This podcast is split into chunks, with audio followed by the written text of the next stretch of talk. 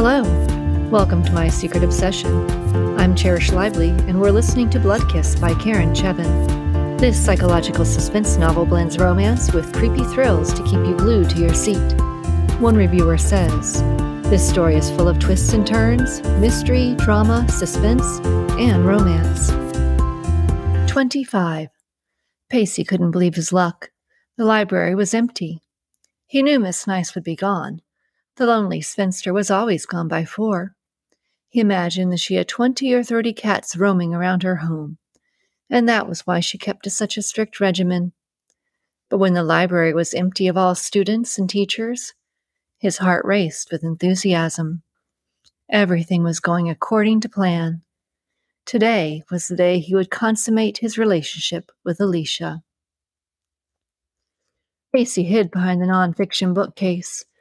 As he stood there, he thought it was ironic that the topic of books he stood beside was predators and prey. He chuckled to himself. Of course, he didn't consider himself a predator of Alisha, more of a suitor, but still, an analogy could be made. She was his desired, and he would capture her heart. As Alisha walked to his desk, he slithered around the bookcase and slipped the needle out of his pocket. His blood pulsed, swooshing through his ears. His excitement built, and he felt it tinting in his pants. He was ready for anything. He knew she would be surprised if she turned and saw him, but he was prepared. He silently crossed the room, her back to him as she scribbled something on a sticky note. He closed the distance between them. Her sweet perfume floated in the air. He took a deep breath and let the wonderful fragrance wash over him. Then he plunged the needle into her neck and slipped his arm around her waist. Her body tensed under his arm as she tried to fight him, but the drug worked too quickly. He congratulated himself on choosing correctly. He didn't want to kill her, but he needed her compliant quickly. Her lax body was heavy in his arms. He laid her gently on the floor beside his desk. Her head fell to the side, and he placed a finger on her pulse. The steady beat calmed his nerves. Sleep now, my precious, he whispered. He kissed his finger and placed the kiss upon her lips. He needed to act fast. There was no telling how long the library would remain empty.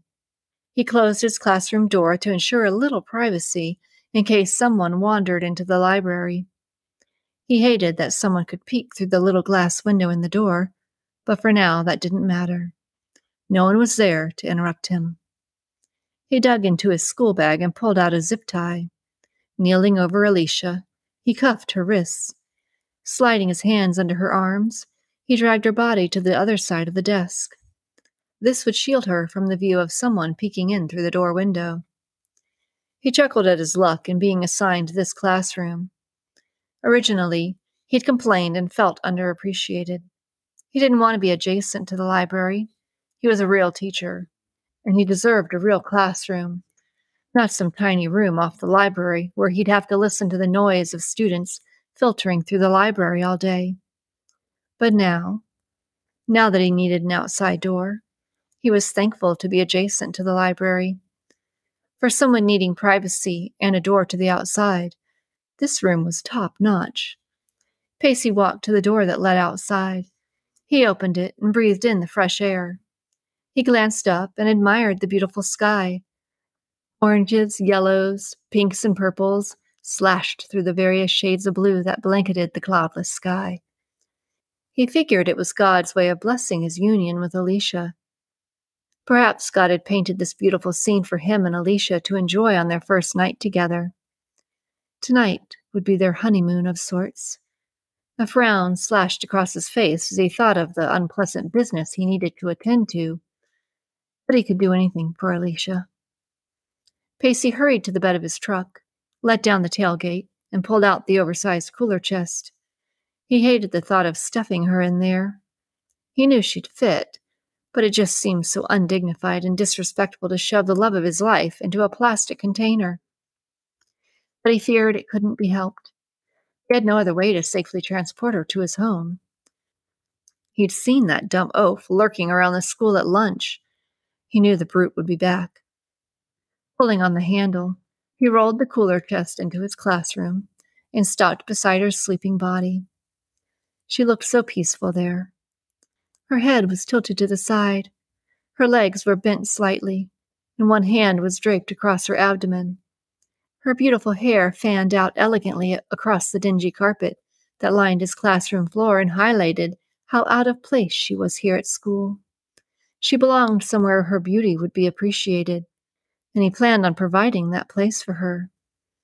Pacey knelt and stroked her cheek. He relished the softness of her skin against his. He licked his lips as he thought of her even softer skin in other places that he dared not touch here. There would be time for that later. Pacey opened the cooler and positioned himself beside Alisha. Let's go home, he whispered as he slid a hand under her knees and an arm under her back. He lifted her gently and moved to place her in the cooler. It was a tighter fit than he anticipated. He set her bottom in first, and then gently laid her back against the side of the cooler. He was careful not to twist her neck. He shifted her torso so he could maneuver her legs into the chest. He'd never planned on closing the cooler chest, and that was a good thing. If she were liquid, she would fit easily. But the human body in a single piece does not fit easily into one of those chests. He carefully lowered the lid, letting it rest on her knees and the top of her head. It appeared mostly closed from a distance, but up close it definitely looked odd. Pacey took the handle and pulled, but getting the cooler chest to move was more difficult than he'd imagined. Perhaps the tiny wheels weren't made to support that much weight. He checked the specifications when he purchased the cooler. It could certainly hold her weight. In fact, it could hold much more. He pulled again, leaning back in order to use his own body weight to get it moving. The chest gave a little squeak and then rolled. He pulled it to the door that led outside, and the front set of wheels stopped at the metal weather stripping. He tugged the handle, grunting and leaning back, until finally the front wheels bumped over the little hump of weather stripping. The cooler chest plunked down on the other side. A knock sounded on Pacey's door. He looked up, frantic. He jerked the cooler chest hard, pulling the back wheels over the weather stripping, and let it roll onto the asphalt outside the building. Mr. Parker! Kira called, pulling the classroom door open from the library. She stuck her head into his classroom. Are you in here? She asked as she walked into his room. Pacey stepped into the classroom from the outside door and closed the door behind him. Yes, Miss Ward, he panted. How may I help you? Kara looked at him. She'd always thought he was an odd little man. Course, at her height, most of the men she knew were little. That was the biggest disadvantage of being tall. She towered over most men. They loved her long legs, but she had trouble finding a man who didn't make her feel like a giantess. I need to schedule a whole class lesson with you on divergent thinking. Kara smiled, taking in the room. The man was freakishly organized. Not a book or piece of paper was out of place. Not even an errant scrap of paper or pencil shaving lay on the floor. The guy vacuum between classes? She did note the single pen on the floor by his desk. How long would it take for him to pick that up? That sounds wonderful, Pacey replied, swiping his arm across his sweaty brow. His heart thundered in his chest, and anxiety threatened to sicken him. He didn't want anything to look suspicious. He crossed the room and went to his desk. A fresh wave of sweat slicked his neck when he spotted the pen on the floor. He casually knelt and picked it up. Excuse the mess, he said, forcing a smile that he hoped looked natural. She shrugged. I wish my class were this messy, she replied with an indifferent smile. She believed that everyone deserved to be treated with respect. This guy pushed her buttons. She wanted to yell at him, tell him to relax or man up or something. She wasn't sure what it would take to lower his creep factor. There was just something about him that she didn't like but she did her best not to show it. Her mother had tirelessly brainwashed her in the ways of Miss Manners. He noticed the beginning of the note Alisha had been writing. He removed the top sticky note, balled it up in his hand, and shoved it into his pants pocket. Uh, let me look at my calendar, he stated. He didn't want to schedule this now, but if he rushed her away, that would look suspicious later. He needed to act normal, and that meant scheduling a class when a teacher came to him. Let's see, he clucked, studying his calendar. I am available on Wednesday and Friday in the afternoon. He looked up at the freakishly tall teacher. Whenever he saw her, he couldn't help but envision her as a female version of Mr. Fantastic. She had the body of a normal person, yet she appeared to be stretched and drawn out as if she were made of rubber. Good luck finding a man. He stifled his laugh. No need to be rude. Poor girl would never find love. She'd end up a spinster and die alone. Most likely, no one would find her body for days and then she'd be eaten by her 20 cats. Look over your calendar and email me some times that work for you, he said. He did his best to smile, but smiling never came naturally to him. Not unless he was with Alisha. Then the smile spilled from his mouth like songs from angels. Kara forced her lips to mimic a smile and nodded. Even the sound of his voice creeped her out. She didn't like the way he looked at her either didn't trust his thoughts. He had sicko written all over him. Sounds good, thanks, she stated, and turned towards the door. She had been in his presence long enough. Now she had to hope that he wasn't checking out her ass as she fled his room. Pacey exhaled and sprinted to the door seconds after the monstrously huge female closed it. He looked through the little window into the library. The giantess had already cleared the library and the door was shutting behind her. Damn, those legs were long. She must run like the wind. Pacey hustled across his room and pushed open the door that led outside. His heart rate calmed when he saw the cooler chest sitting on the asphalt. It was okay. She was okay. No one was around. This area was the back side of the school, which gave him some advantage. He had a little privacy. He went to his truck and hopped into the bed. His work shoes clomped against the bed of the truck as he dragged the ramp to the edge of the tailgate. He slid one part of the ramp down until it wedged into the ground. He pushed against the ramp, making sure it was safely in place. Then he hopped down from the bed and went to the cooler. He pulled the handle again and dragged the cooler chest to the ramp. He stopped at the bottom of the ramp. This part would be the hardest. The angle of incline was steep, and even though Alisha was thin, her body was still a lot of weight to pull uphill. Pacey considered himself a man of science, a man of thought. He acknowledged that he was not a man of muscle, but the heart is a muscle, and his heart beat only for Alisha. He'd used the strength of his love to get her to their home. He strained, using his own weight to his advantage, as he pulled her up the ramp. He groaned under the weight of the cooler chest.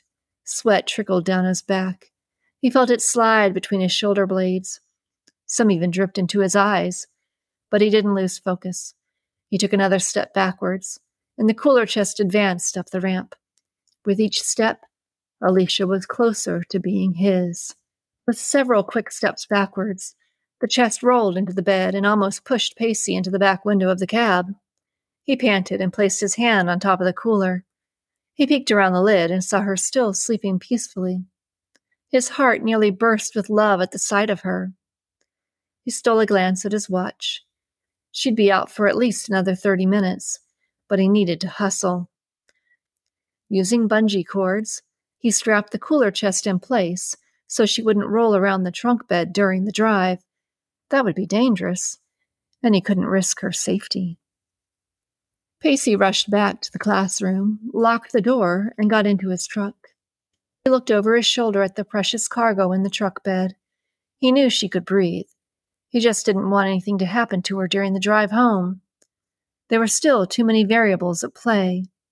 He pulled out of the school parking lot and headed for home. There was one more woman he had to deal with. 26. Mike read the text from Alisha as he ran to the limo. His blood heated as he thought about her wandering around the school. What the hell did she need in the library? He wanted her in her classroom. He wanted her safe in his arms. Yo, Jack called, catching up with Mike. What's the hurry? Did I miss something? Have you not been paying attention? Mike snarled. Alisha's at school, alone. He bit out as he pulled open the limo door. Jack slid in beside him as Mike started the limo and buckled himself in. Mike tapped into his phone. On my way. You okay? Get back to room. He set the phone in the mount and waited for a reply. She'd been pretty quick at replying throughout the day, so he didn't expect much of a delay. He pulled out of the airport and onto the main road. His stomach knotted, and the muscles in his jaw tensed. Still, no reply. Jack looked at the silent phone and back at his friend who gave off steam like an active volcano. Want me to send another message? Maybe she missed that one. Jack really hoped that was the reason for her non reply, but he doubted it. Mike knew that wasn't it. He knew she was gone. She was in the hands of her stalker, and it was his fault. He'd buckled under her pressure and let her make decisions when she was unqualified to make those decisions. Alisha would be another innocent's blood on his hands. He wasn't sure he could live with that. He nodded to Jack. Ask her if she's okay. He gripped the steering wheel too tightly, afraid he would lose control. Jack grabbed the cell and tapped in the message. You okay? Jack slid the phone back into the mount and waited. Each second dragged out. The speedometer eased higher as the seconds turned into minutes. Jack felt the hammering of his own heart, so he could only imagine the heavy pounding that Mike must be feeling in his chest. Mike broke the painful silence first. You go to her classroom. I'll check out the library. He knew she wouldn't be in either place, but he had to at least check before he contacted Savage Securities. He didn't want to look like he pissed his pants because his girlfriend missed a text. The limo pulled into the now nearly empty parking lot. Only a few cars dotted the asphalt. Mike and Jack sprinted to the doors and pulled. The doors didn't open. They were locked. Shit! Mike cursed and jerked on the door again. Jack watched as Mike repeatedly yanked on the door handle. He stepped back and noticed another set of doors with a YMCA sign nearby after school care. Parents had to get their little angels somehow. Jack raced to the doors and pulled. They opened easily. Hey, Mike, he called. He signaled with his hand through the open door. Mike took off towards the open doors and ran into the school. An eerie quiet filled the halls that earlier had been so full of life. No one was around, but muffled shouts came from the gymnasium. Jack took off up the stairs, taking two at a time. Mike glanced down the hallway and noticed a sign that said, Library. He ran past the gymnasium doors to the double doors that led into the library. The lights flickered as he entered the library. Bookcases, three shelves high, lined the edges and filled in the center of the room. Alisha, he called out. Alisha. He walked through the computer stations. He knew she wouldn't be here but he held out hope that she'd fallen or something stupid like that. As he made his way through the library, he noticed a few classrooms on the periphery of the library. Warning signs raced to his brain as his gut twisted. He had enough experience to trust his gut. Mike called out again, Alisha! His voice strong and loud. He felt each pulse of his heart reverberate through him like a hammer striking an anvil. Each thundering pulse rocked him to the core. Colorful little flags hung on the outside of the doors by the classrooms. There were three Resource, AIG, and Counselor. He'd been in the AIG class as a student. He knew it stood for the academically and intellectually gifted class. That was the class that bothered him. One of the male teachers at the school was the AIG teacher. He rushed towards that class. Mike opened the AIG classroom door and stepped inside. He took a moment to take in the details. The classroom was neat and tidy. Mr. Parker clearly had some degree of OCD. Nothing was out of place. The chairs were perfectly pushed in, and the floor was spotless. Most classrooms had messy book bins, pencil shavings, and pieces of paper littering the space. But this room was museum quality clean. This was a bad sign. He strode over to the man's desk. There had to be a clue. The desk was neat. Three sharp pencils stood point up in a cup beside three pens of different colors blue, black, and red. A little organizational tray sat on the desk. There were paper clips, tacks, rubber bands, and sticky notes. Mr. Parker's lesson plan book lay open to tomorrow's schedule. What was the man hiding? Mike pulled open the top drawer, and his eyes landed on them. He'd known to trust his gut. It had never failed him. Mike clutched the small plastic box. He wanted to crush it in his hand. The tiny tic tacs taunted him. The bastard had her.